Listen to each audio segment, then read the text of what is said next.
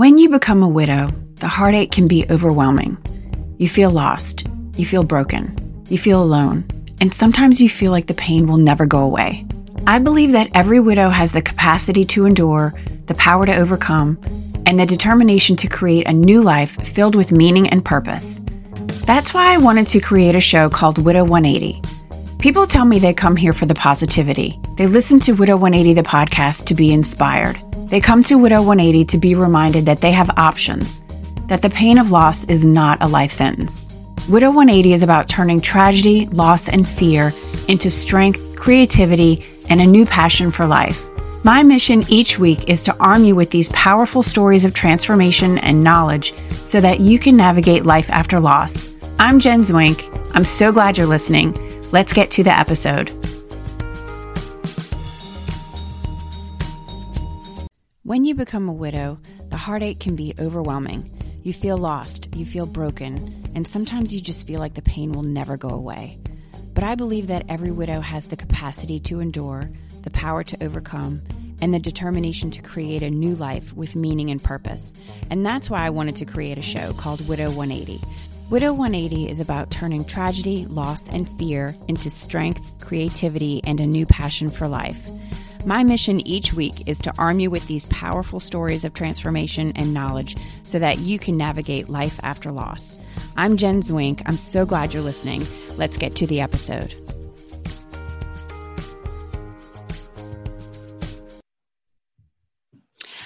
I am so very excited today because I have a very special guest this week, Kathryn Monaco Douglas. She, I, I don't even know where to begin. She has done so much for the widow community, mainly in Long Island. Um, she became a widow 21 years ago this past Friday, and she was 42 years old, didn't really know where to turn for, for support. Uh, so today she's going to share her story and her experience and how she took all of these events that happened to her along the way, and she learned how giving back helps us heal. So I want to hear everything. Kathryn, thank you so much for thank being here you. today.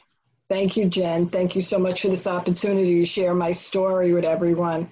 I truly appreciate what you're doing with the podcast. I, I feel like it's helping a lot of widows out there. Um, so well, when you say when you say that I lost my husband 21 years ago and I was 42, now everyone knows how old I am. I'm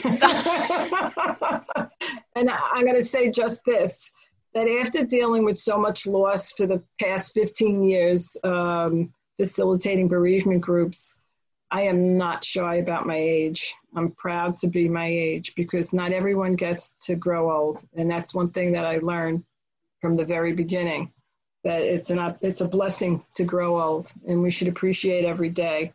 Yes. Well like we do on our on the podcast here we usually start with the story of how you became a widow. So if we could start there with your husband larry what happened to larry? So larry had a uh, birth condition of his right arm. Um, it was something that he was born with it would hurt him seasonally and um, he would get these um, lumps like like they called them hemangiomas. He would get them seasonally. But it wasn't anything that restricted him from working or doing it wasn't a handicap. He played guitar. He did a lot of things. Um, but it was there. So he woke up in the morning and he had a pain in his armpit. And he had had this a year before. And the year before uh, he went into the shower and he screamed for me in the shower and he said i i, I felt like i was going to die. Not just passed out but i felt like i was going to die. And i was like oh my goodness. And he was like white as a ghost and i helped him to the bed and I, we have to go to the doctor. And all along we were going to the doctors in manhattan the big specialists because his arm was unusual, so we would go to specialists, but he didn't want to travel an hour to the city. And he was like, let's just go to Long Island to a doctor there. So I looked up a specialist and we went there, and the specialist said um, that he probably had a little blood clot, and it probably came from me sleeping on him. We used to cuddle and sleep.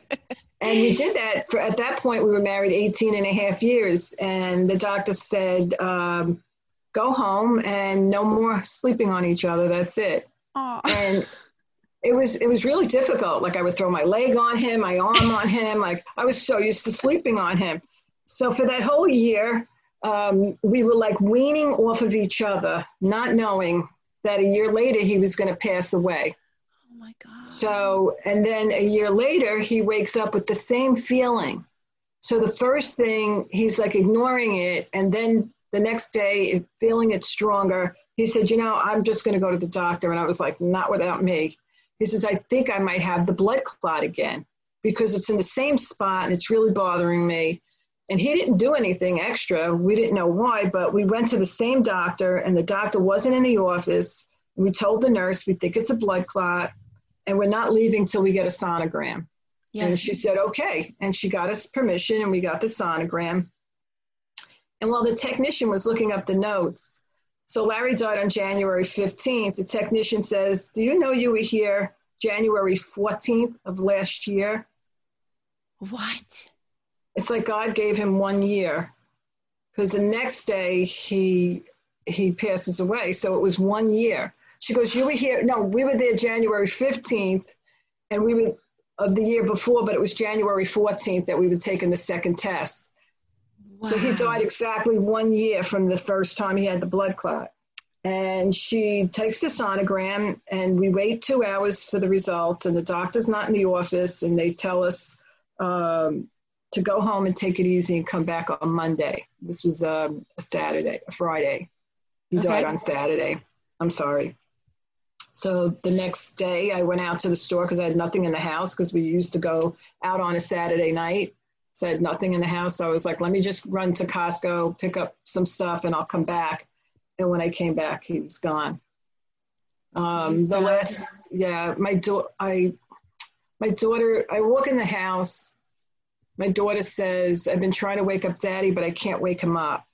And my brother in law happened to be in the house with my three year old nephew and my brother-in-law is a firefighter and when when she said that i went running up the steps calling him and i we open the door and we find him and the rest is the my whole life turned around like you know from your own story like how old were how old was your daughter my daughter was 11 um oh, so and my three-year-old nephew was there and uh, later on it does affect my nephew um, he did have flashbacks of what happened.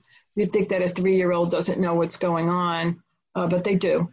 Yeah. Um, he had separation anxiety when he was in school with my sister, but we didn't know what it was. And we found out later that it was associated to what he had seen. Oh my God. So I always share that in my groups that we think that children don't see things, but they do. Especially so young. Yeah, you don't think that it affects them. Yeah, so um, so after that, it was trying to find my way. You know, I was devastated at everyone in my house. It was horrible, you know. Yeah. Um, so you had uh, you had called nine one one, and you were son, trying yeah, to do, th- to do. We tried to do CPR on him. Uh, my brother-in-law, because he's a firefighter, he broke down the door. My daughter locked the door. Uh, we believe that he was on his way into the shower because he was naked. My daughter opened the door, saw him naked, locked the door, and closed it again. Uh, that's why she said, I can't wake up daddy. She tried calling him on the phone and he wasn't picking up. So she used her senses to try to get him up, but she didn't know why he didn't want to wake up. Yeah. She, she didn't put it together. Like, I guess death is not on your mind when, you know, no. as a kid. And um, I happen to have a next door neighbor that's a doctor, and they, he came over right away. And Larry didn't have to stay in the house. They just kept doing CPR on him, and they took him out of the house, which thank God for my children. Um, so my children were 18, 14, and 11 at the okay. time that Larry passed.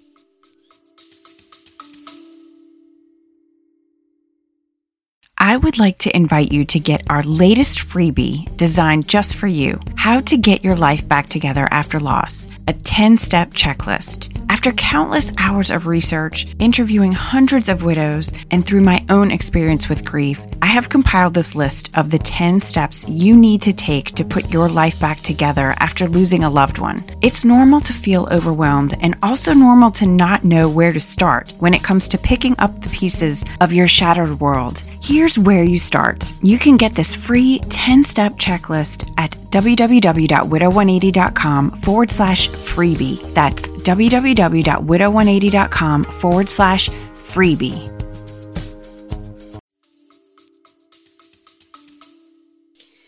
Eighteen, fourteen, and eleven. Oh goodness. So at that point, did you think that it was a blood clot? Oh yes. You knew for sure. Like you knew because I knew it. Yeah.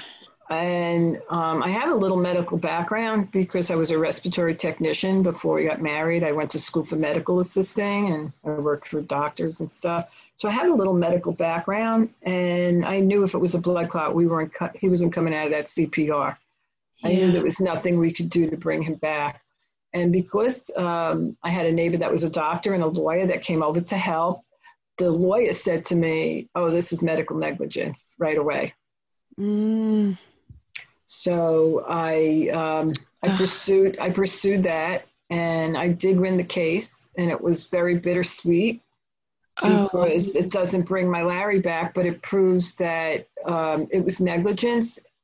And I, I know everyone feels like their spouse doesn't have to die, but it was like a he didn't have to because he should have been sent to a hospital and put on blood thinners. Yes. In fact, the lawyer says he should have been on blood thinners the first time he had the blood clot. Yeah. They didn't put him on anything. They just told me not to sleep on him. That was the remedy. No. so, yeah, so that wasn't it wasn't enough. You know, he needed more and we didn't know it. We were um, naive to what was needed. And even what my medical background, I didn't think I just felt I didn't sleep on him, he wouldn't get a blood clot. Yeah. How you old know? was how old was Larry when he, he was, was 44? 44. Okay. Yeah. Um so tell me what happened with Larry. This was um what was it a couple of weeks before he passed away when he was talking to you um yeah a couple of weeks um before he passes away he calls me from work and he says to me um I feel like I have no more goals and I'm like, where the heck is this coming from? What do you mean you have no more goals? What are you talking about? He says, I want you to listen to what I'm saying.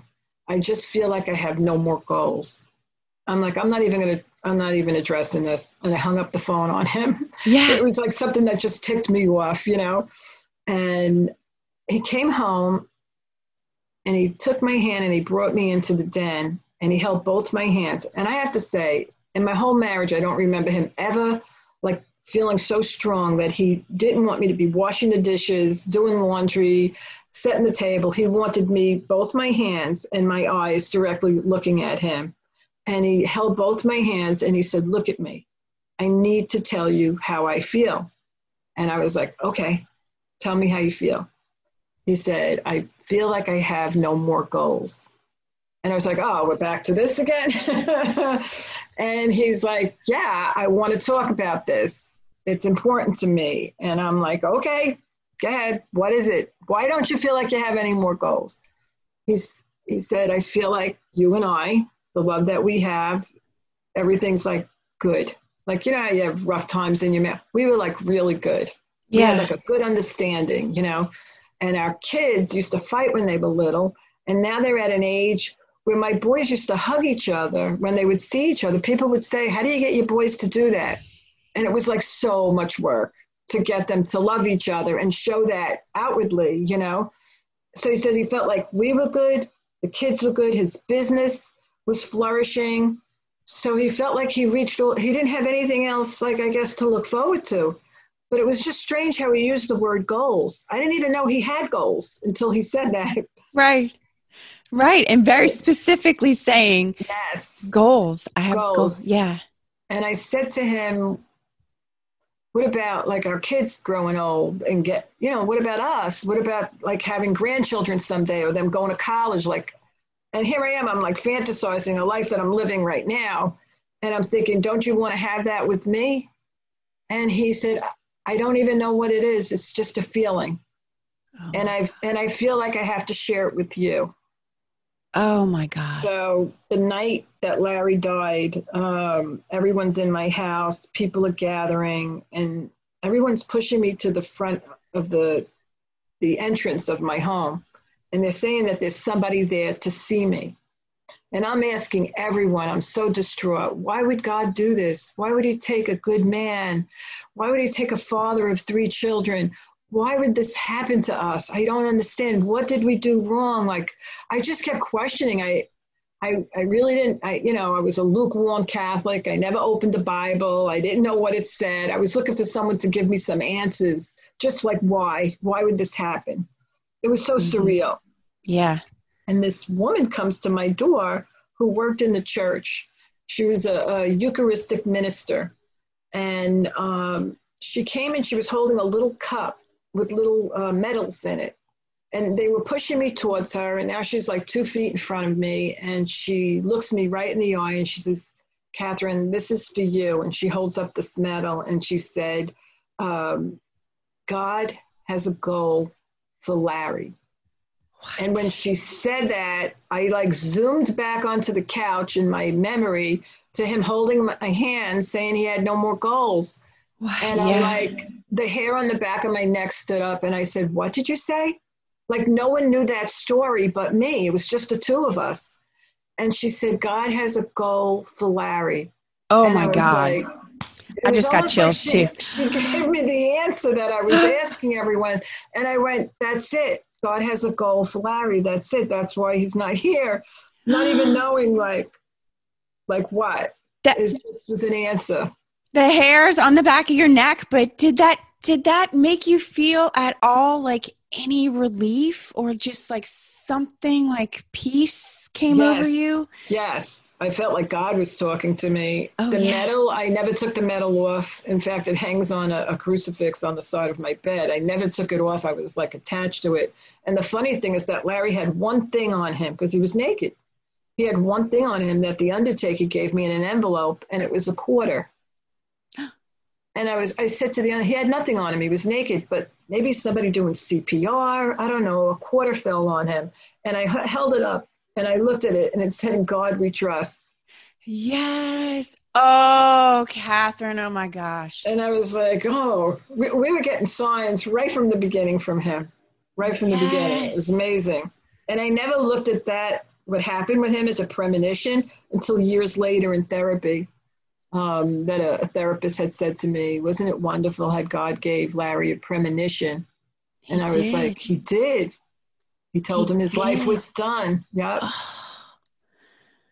that's so beautiful and amazing and heartbreaking at the same time. You know, all of it. Just and it, it was comforting for us. Like, yeah. it made it made me seek other things. It made me, you know, it took me further. It didn't let me stop right there. It made me seek more. Now I can tell you, um, this is third time I'm reading my Bible because um, now I understand a lot more, uh, which helps me in a faithful way. And um, the groups brought me to that. So, but let's talk about what happened immediately after. Okay. So, immediately after you have this person show up at your house and you get a little bit of an answer uh, that there were goals. God had goals for him. So you get a moment of peace. But then, you know, you it kind of wears off, and then you're back to frantic panic mode. Um, yeah, a lot of fear. A lot of fear. Um, self doubt. You feel lost. All of those things where did you turn to at that point? Um, how did you handle all of the all of the stress that you were dealing with? Did you find any groups at that point? I'm asking you a lot of questions but did you go to therapy right away? Like what did you do? i did. I did. I went i went to a therapist. Um, I was going to her late at night after I was working, um, and she wasn't a good therapist. She was uh, in her 60s, and she probably should have retired because when I was talking to her, she would close her eyes. And after the first time she did that, I was insulted. I didn't say anything. The second time I went in, I said to her, Are you, your eyes closed while I'm speaking? And she said, I'm listening with my eyes closed. And I thought to myself, like, that's what I used to do with my daughter when she would read me a story late at night and I was tired and I would try to fall asleep while she was, and I was so insulted, I never went back. So I didn't, I didn't have uh, the resources to look up another therapist. I only knew this one. And so when that experience happened, I didn't tell myself, well, go get somebody else. I just said, that's it, I'm done with therapy. Yes. And then my, my sister uh, was trying to help my children and I. She signed my, myself and my kids up for uh, bereavement. And the bereavement in our area doesn't start until three months after your loss. So you have to wait. That's so crazy to me. Th- three months felt like hell on earth, honestly. Why, um, why three months? I don't understand though. What is the what is the logic behind three months? That's when you need it. You need it immediately. Every, everyone that comes into my group says that to me. That when they were rejected from this other group, that they didn't understand. I even had a social worker come in my group and she says, Oh, but I'm not three months. I said, Oh, please come into the group so I could show you why we don't wait three months. And I said, We don't care if people repeat. If you feel like you can't concentrate, you can't take in what we're saying, you repeat. But at least we're there with you. You're not alone. Yeah. You know? So you so you did go to this group after three months. You waited the three months. Right and you went to the group? I went to the group. I was it was reluctant though because even though i wanted it there was a part of me that didn't want it. Like nobody wants to be a widow. Right. nobody you know and then you're looking they're widows in the room and you're a widow and you don't want to be that you know? You don't even want the title. You yes. just want to still be you you know? And i felt like larry wouldn't even want me in there you know? Yeah and i was i had to make an adjustment to this new normal that I wasn't ready to accept. But I sat in there, and um, that's where I met my husband now, Scott. He, there was an empty seat that was next to him that I sat in, and everyone was sitting around the circle. I, I always say it reminded me of that movie, One Flew Over the Cuckoo's Nest, where mm-hmm. they're all sitting around in a circle and they're all sharing the details of their loss and I'm listening to these stories, and I'm and by the time they got to me, I was hysterical. I could barely. I mean, I had one tissue that was all. I, it was like nothing by the time I was done because I couldn't stop sobbing. And then um, when I left, there, I was going to kill my sister for putting me in a bereavement group because oh, I no. was like, "How could you put me in this?" Oh, but no. then the next week came and I thought, well, it's a Wednesday night. Nothing's going on on a Wednesday night anyway, so I might as well go. Yeah. I kept fighting it, but I knew nothing else was happening in my life. There was nothing. Friday night, I was home alone. Saturday night, I mean, I had my kids, but they all went into their rooms and did their things. Yeah. And I kind of think they were escaping a little bit too at the time. You know, they didn't want to be around sad mommy. yeah. So you met Scott right away? I met him in the group, but we didn't, you know, we were just both grieving. And I met a, another guy and another girl. And at the end of that group, I felt like I didn't have enough. I went to go into another group. It felt like, you know, after 19 and a half years of marriage, I felt like eight weeks was not enough as far mm. as bereavement help because I had no therapy. This was all I had. Yeah. And this is the only connection I had. So I went into the next group and they're sitting around the circle, sharing the details of their loss. And I was like, I can't do this again. Yeah. This is horrible. Who who made these rules? Like who makes the rules for bereavement? Where does this come from? Like even like, you know, like the five stages man, I had like 20 stages. Right. Who had five stages? you know, and I kept thinking I was a failure because I kept saying, well, I'm not in that stage. When is no, that stage going to hit me? you know, so like all these rules that, you know, especially back in my time when when I lost Larry, there was a lot. So you think you're I- doing it wrong. You're Yeah, I, I, I I'm can't being even a grieve widow right. the wrong way. yeah, I can't even grieve right. I can't get to that stage. I'm not there yet. You know, how could you be in denial? You're, he's not in your bed. He's not there in the morning. He's not there at night. I kept saying, but you know, where's the denial? Is- it because I don't believe this really happened? Like, what's the denial? I kept trying to Yeah. figure it out. So when I left the second group and I'm hysterical crying because I stormed out of there, I told myself that if I ever got through this, I was going to go back and I was going to help others because it was wrong the way they were treating me. It wasn't. While I was in so much pain. yeah. I was in so much pain. I had suicidal thoughts. I was really hurting and I couldn't find anyone to help me. So I started to put my group, the few people that I did connect with, and say, let's meet next week. Let's meet next week. And so Scott was one of those people. Okay. And we kept meeting, and it was like for a year, we just kept meeting every week. And then the other girl dropped out. It was me and these two guys. We went to Parents Without Partners dance. We went out to dinner. We would have conversations about the kids. They would tell me about the girls they were dating. And I constantly would say, It's not for me. I'm never going to date. I'm never going out.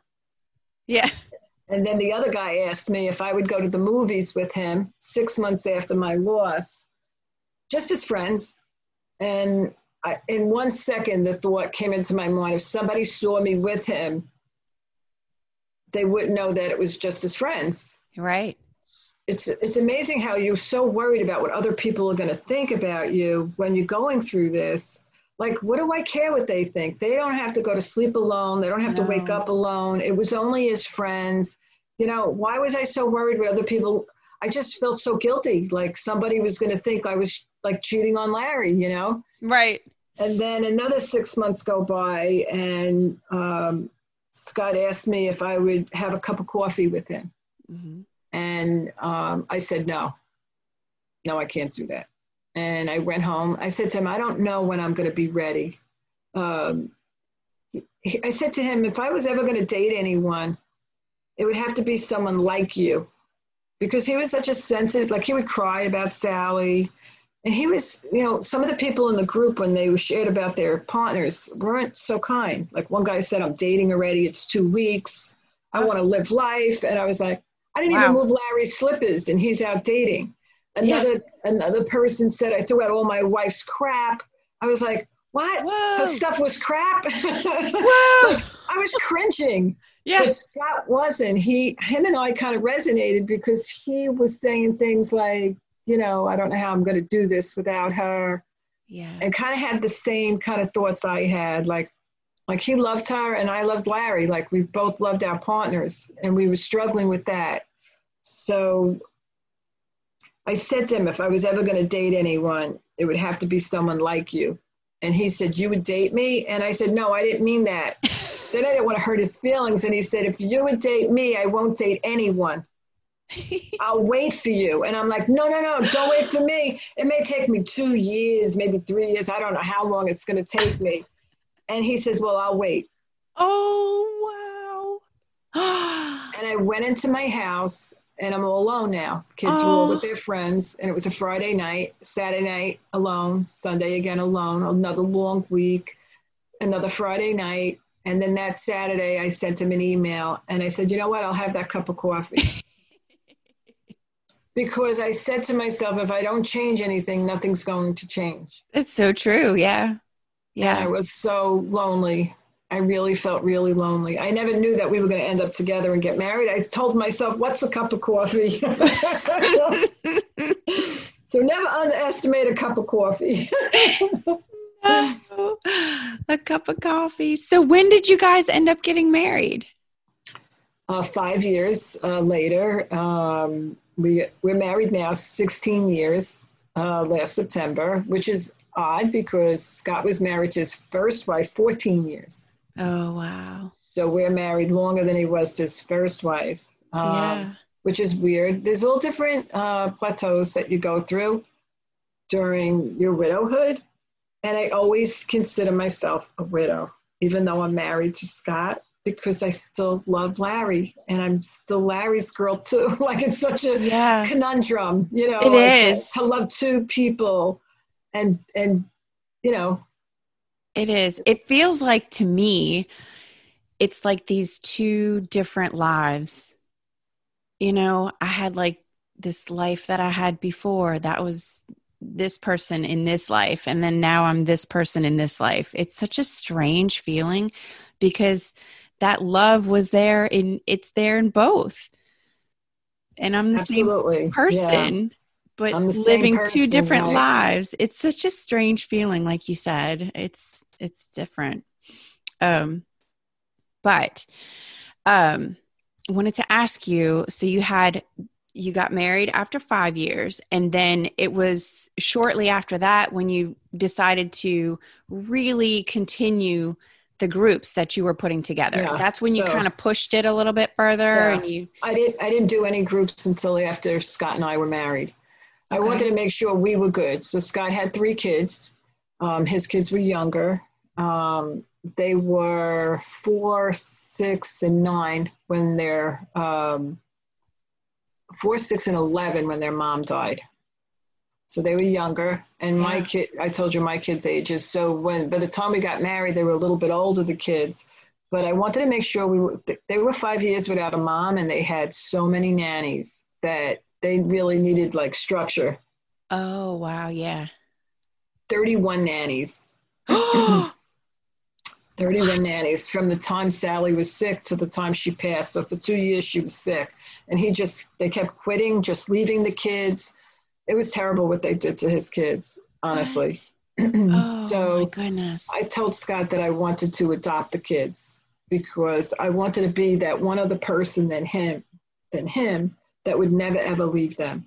Yeah. So I did. I adopted them, and after one year that we were married, I said to him, "Now I want to go back and start the groups, um, because we were, you know, we was we weren't perfect, but we were working on it. The the you know blending the kids was a lot of work." yeah. And I offer that to people in the group. We do talk. I have um, people come in and we talk about blending of the families. It's really challenging. Like people think you meet someone and you're good, and you're not because they have their kids, you have your kids. We had to buy a new house. You don't want to put them in your house. They're territorial of their own things. It was a lot of work that Scott and I had to put in to make it right. So I wanted to make sure that we at least had a year and then I was ready to start the groups. And um, the first, when I first started, I started. I figured I'll go back to where I went to group. Mhm. You know, I figured, you know, I'll help, be an assistant or something. So I supported myself and the kids by painting.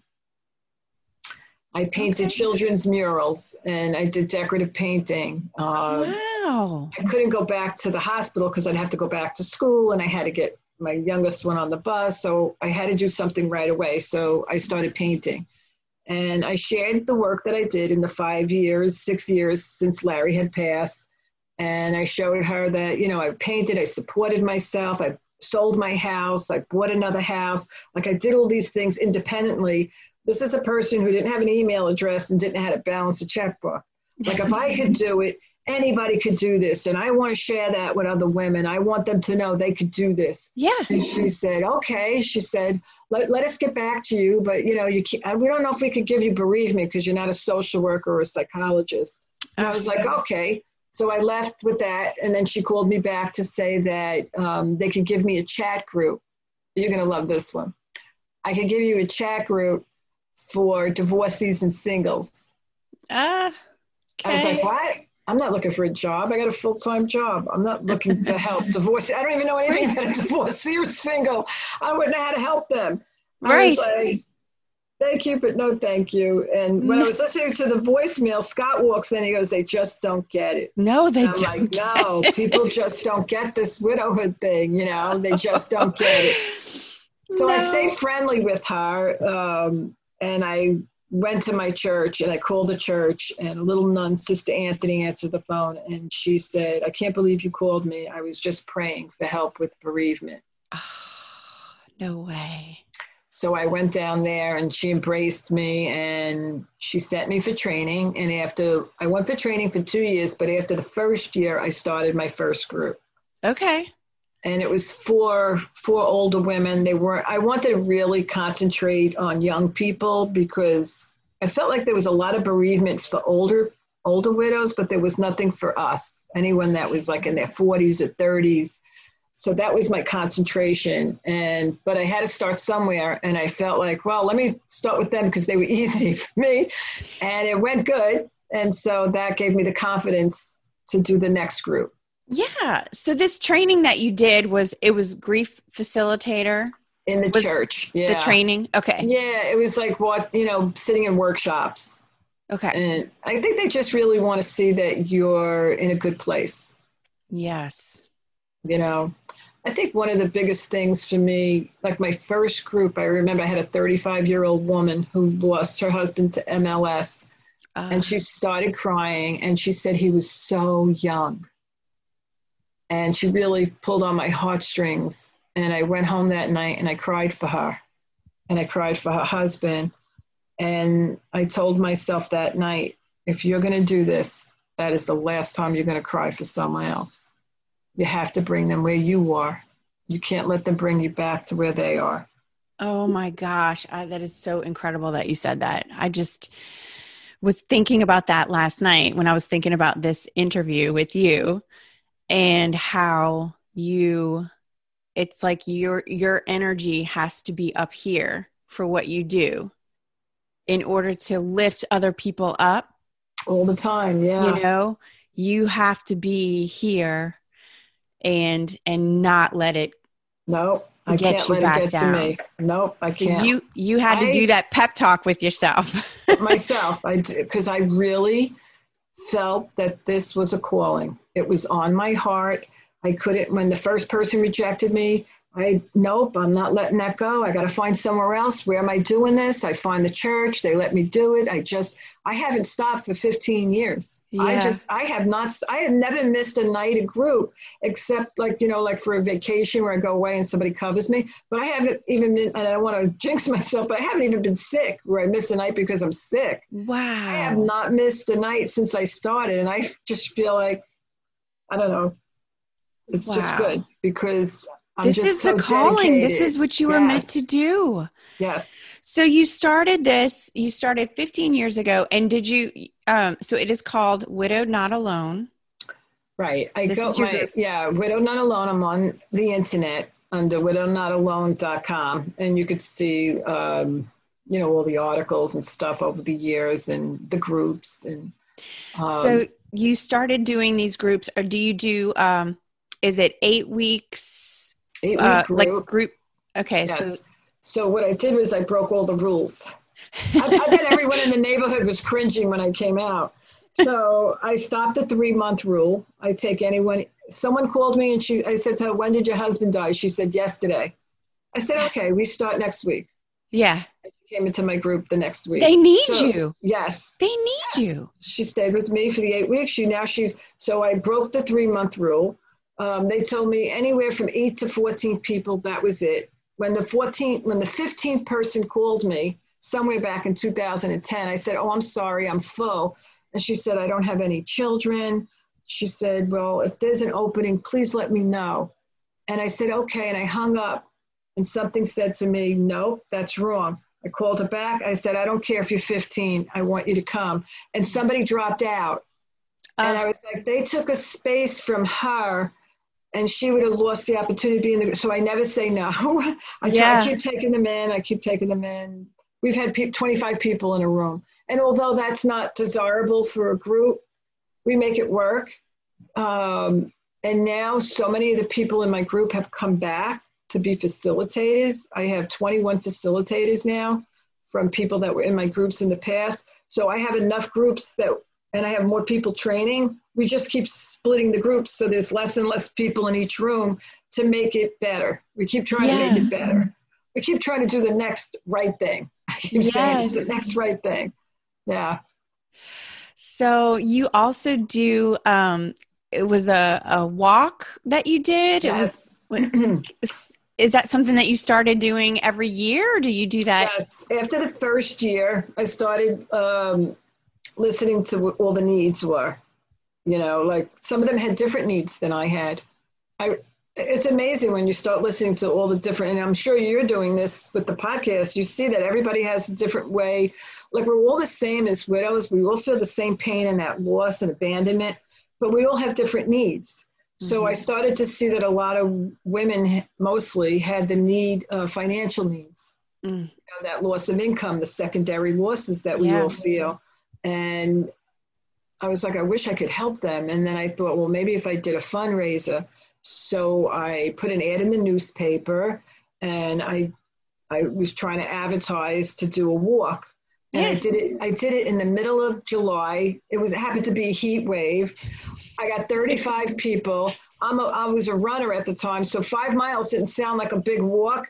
After we were halfway through, everybody was begging me to stop, and I was like, "Okay, we'll stop." And we went back. And then I learned my lesson: never to do a walk in the middle of a heat wave in July again. Like, like there were so many things I learned along the way. I had no one guiding me. They left no. me on my after my training. They left me on my own. The training was only to say you're in a good place. You could do this, but it yeah. wasn't to guidance to say this is how you have to do it.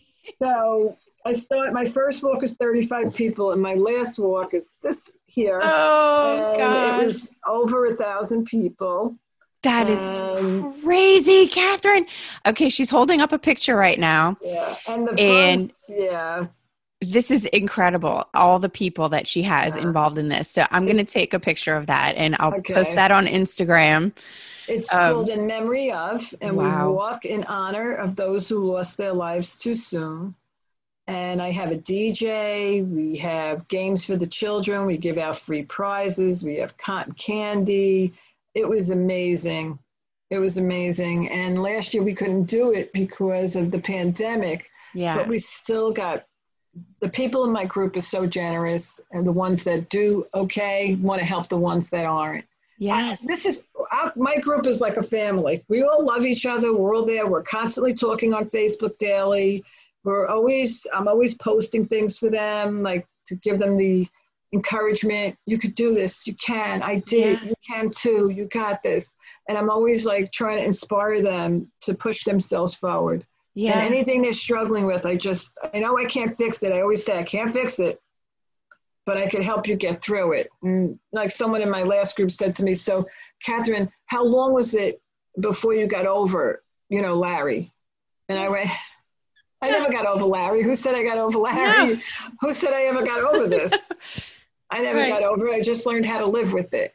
Exactly. And it's, it's that post, you know, we don't get over it. We just learn how to get through it. Yeah. You know, and I learned how to get through it by, you know, forcing myself to just push myself to do things. And I feel like I give them so much more than I had. I had nothing. You do. Yeah. So the other rule I broke was after the eight weeks, we don't disconnect. We right. stay together and the groups keep meeting. We uh, like nominate one person to keep the group going. Oh, okay. So yeah, so the groups continue and they meet, and friendships have been together for years. That's what yeah. I think. You know, the, there can't be a timeline on it because all these different issues come up and things come right. up later mm-hmm. and so the, and people get stuck on these timelines of you know i should be feeling like this at this point. I should be feeling better at this point. And when am i going to get over it? That kind of question. But it's just an ongoing thing. And to have right. to have that support you know for years down the road there's so many different things that the triggers that we don't know even for myself like larry and i were married 19 and a half years. When the anniversary of his death was 19 and a half years that was such a sad day for me. Yeah. It was like he's dead as long as we were married. And my son said when it was 18 years for him, because he was 18 years old, he had that same, like he went right back to the beginning again, you know, and that day was like a day of grief. And like, I don't know that's coming. I know.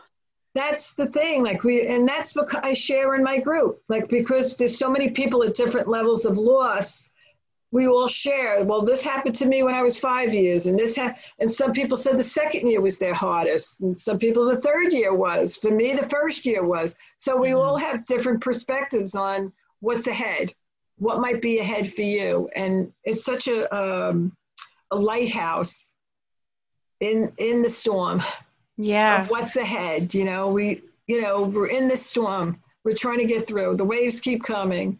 And there's somebody at the end saying it's okay. We're here. We got there. You can get there too. I know. I love that. I do. I love that. Um so is uh is scott involved in uh, Scott is involved that he knows that every Wednesday night I'm not with him. I mean, it even like it would be Valentine's Day and I'm not with him. It would be my birthday, his birthday.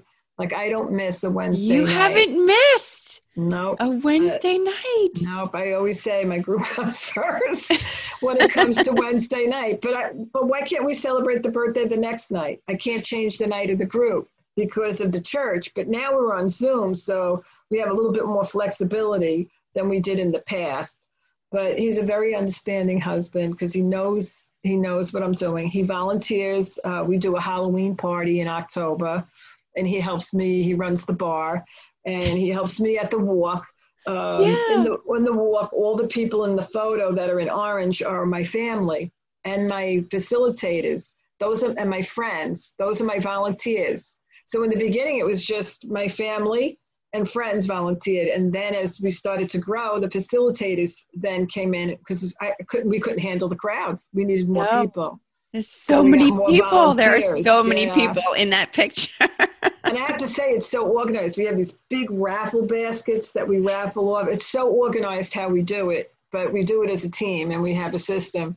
That is so cool. So yeah, so then with that with the fundraiser, you have that money goes to the widows yeah to the widows group so the yeah. the group so when i do a group i always tell them in the group you know if you have financial hardship you know the church holds the funds which really helped me a lot so i don't have to deal with it they uh, like yeah. inspect the person or you know interview the person to see that they're really in need of the financial help and then um, we help them out.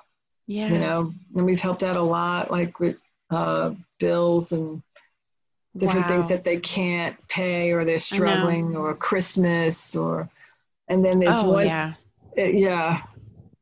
Yeah. I was going to say there's one girl out of the group that started another group and she did like a meal train oh, to help yeah. the widows um, and and Christmas gifts for the kids and it's really nice because they feel like they're special like we did some you know something more is being done for them. Oh yeah. That is so that is so amazing what you guys have have done and how it's grown. It's so incredible. This, it's like this, a, it's it's like this ripple effect you know because you're yes. you're you're kind of teaching them that this giving back um it is part of the healing process. It, it helps you heal when you can you can give back and take that focus off of your pain and off of yourself. Um, it just leads to really good things. Yeah so this summer i trained 28 new facilitators. I trained some people from other states hoping that they would start groups by them. Yeah. I, um, i'm in the process of publishing a book oh, on how cool. to uh, facilitate a bereavement group. and I put all my all my stuff that we've done and over the years, me and this other woman, Arlene, and some of the other girls that we put together, and I put them all in this book so that um, it could continue. It, it doesn't die with me. Like, yeah. you know, as I see myself getting older, I'm like worried, how long could I do this for? And I don't want it to ever stop because there's always somebody else coming in. It's especially now, like with COVID, like so many widows coming in and um, I wanted to keep going. I, yeah. I just want, that's like the thing that I'm most concerned about that it does. So for the past, I started in October before the pandemic Mm-hmm. And I, it took me over a year to write the book, and it should be published in a couple of weeks. Okay, I was going to so, say, when can we expect that to come out? Yeah, in a couple of weeks. Okay. So that's that's in um, running a, a bereavement group, and I'm working on my autobiography. So, because I feel that that would have to be connected to this book somehow, another book, right? So, I'm working on that. Oh wow! so what is the name? There's always is, something else, right? Oh yeah, yeah.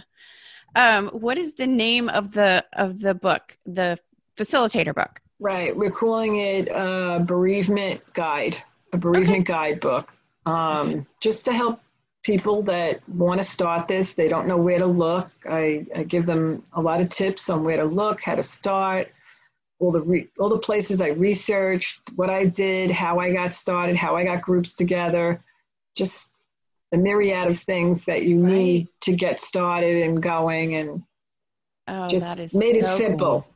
Very simple. And so needed. So when I'm in the book, I'm almost done with it, and then we have the pandemic. So now I have to change some of the things I wrote because now we're doing it through Zoom. We're not doing it in person. so it's got both things in there: the Zoom sessions and the. And oh yeah, good. Okay. Who knew? well, God knew. So that's probably why He had me write the book. There'll be a um, lot more groups going on after this. Uh, uh, I wanted to ask you just a couple of questions, but one one of the questions that always always comes up um, that widows struggle with. Um, when did you take off your wedding ring? Took it off when I started dating Scott. And I did that because I didn't want anyone to think we were married. Okay. Because I would go out with him for coffee or whatever, and I thought it's just the two of us, and someone would think he was my husband. So I took my ring off. Okay. It's a so- weird reason, I know, but no, it's not a weird. Yeah. So that was that was a while. Yeah. That you start. It was over a year. Over a year. Yeah. Okay. Okay. I always ask that question because it's always it's always a yeah a lot of, I tell my girls you do it when you're ready to do it. Don't let anyone make you feel forced to. Some of them say I'm never taking it off. There's one girl that married someone and she still keeps it on. She just oh, put yeah. it on the other hand. You know, yeah. it's a ring. It's it's just you know if, it's whatever it means to you my engagement ring i put into a necklace and so i could still wear it if i want to you know for something it's still with me yeah but yeah it's a hard thing it's a hard call okay. It's just one of those questions. Yeah. But all right. Well Kathryn oh my goodness. Um you are just it's just so incredible everything that you're doing. And um like I said, it's uh I think you're an incredible person and Thank I think you. what you're doing and you're putting out into the world is just it's beautiful and it's helpful and I, I hope that you know how much you're doing for all of these people. Like how much of an angel you are to all of these people. Thank you. Thank you. And they are to me too because I feel you know, I didn't do it to heal but I, I learned a lot. I learned a lot about life. I really did. Like we have one night that we call spiritual night mm-hmm. where we share signs and stuff like that. And the signs are so incredible that people get that it that brought me to reading the Bible. Okay. So they brought me to just doing it, just yeah. helping people and this giving and it's just I always say there's no job you could do that could ever pay you back what you get when you help someone who's in the trenches of such pain. Yes. You know, so it's rewarding in that respect that I see them start and I see them later on as the years go on and laughing together and they have inside jokes in their group about how the stupid things people say to us. Yeah.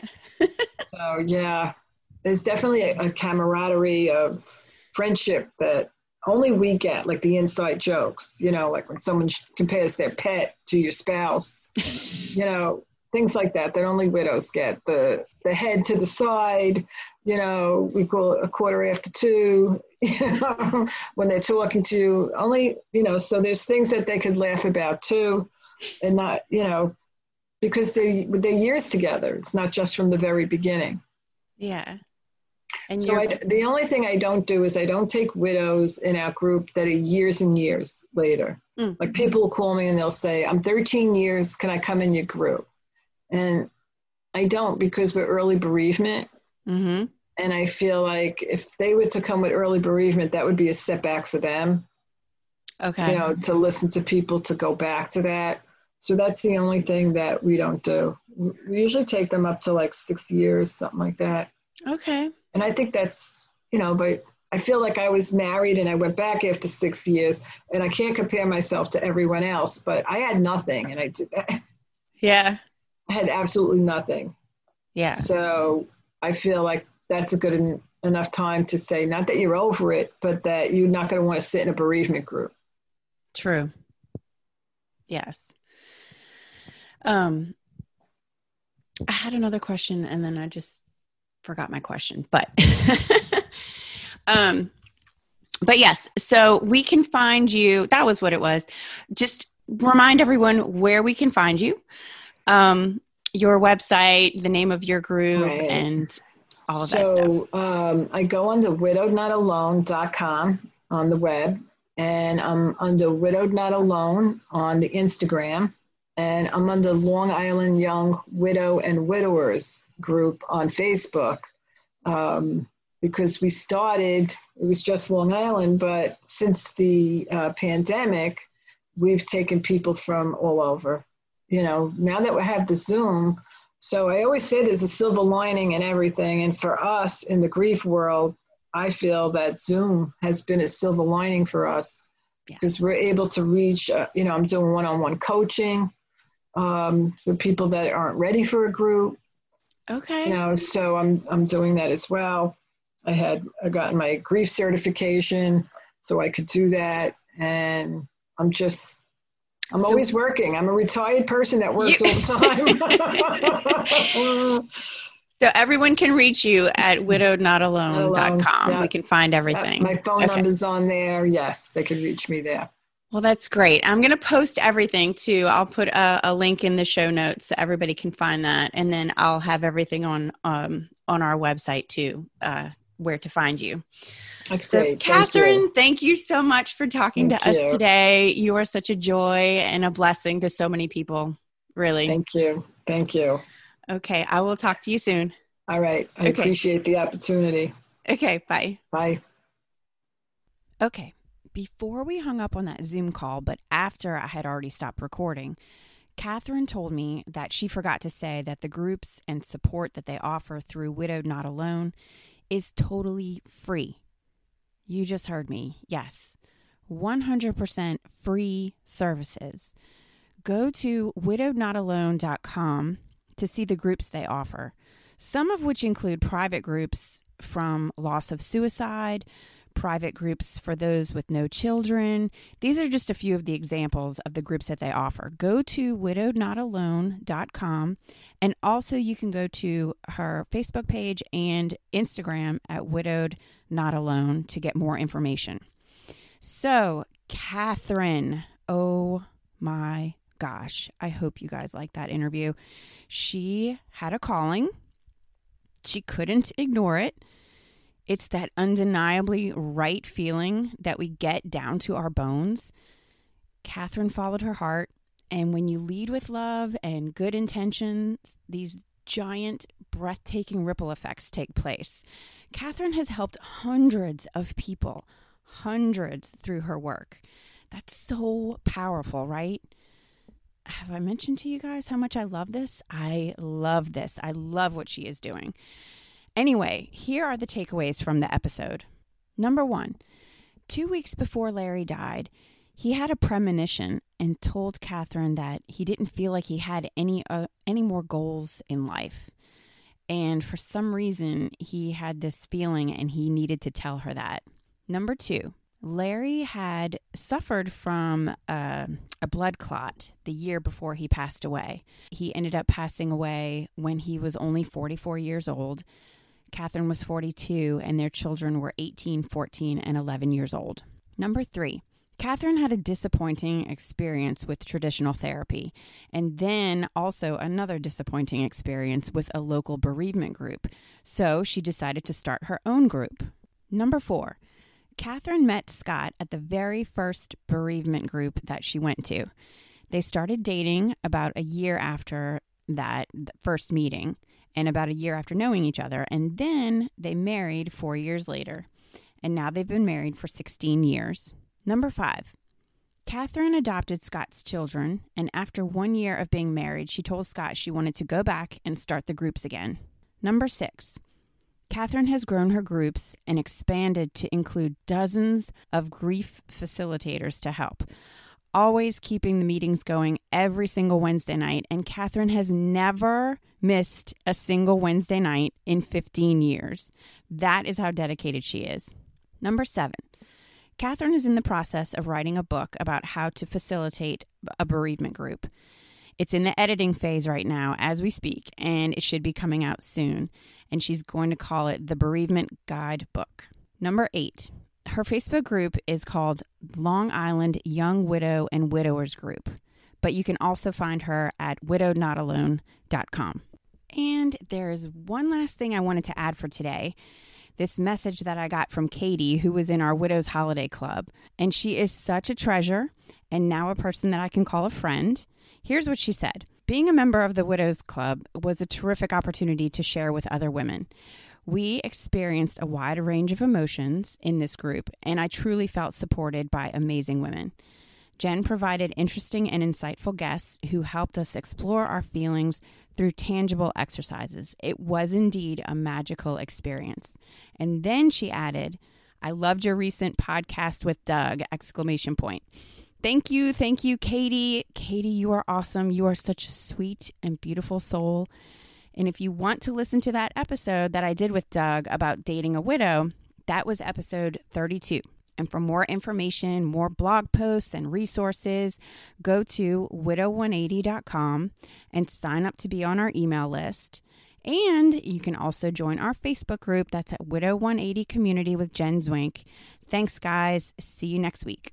Thank you so much for listening to Widow 180 the podcast. If you enjoyed this episode and you're seeking daily inspiration and guidance, you can follow me on Facebook at Widow 180 the community, on YouTube at Widow 180 the channel, and on Instagram at Widow 180. If you're interested in more grief and widowhood resources, including our latest freebie, How to Get Your Life Back Together After Loss, a 10 step checklist, head over to www.widow180.com forward slash freebie. That's www.widow180.com forward slash freebie.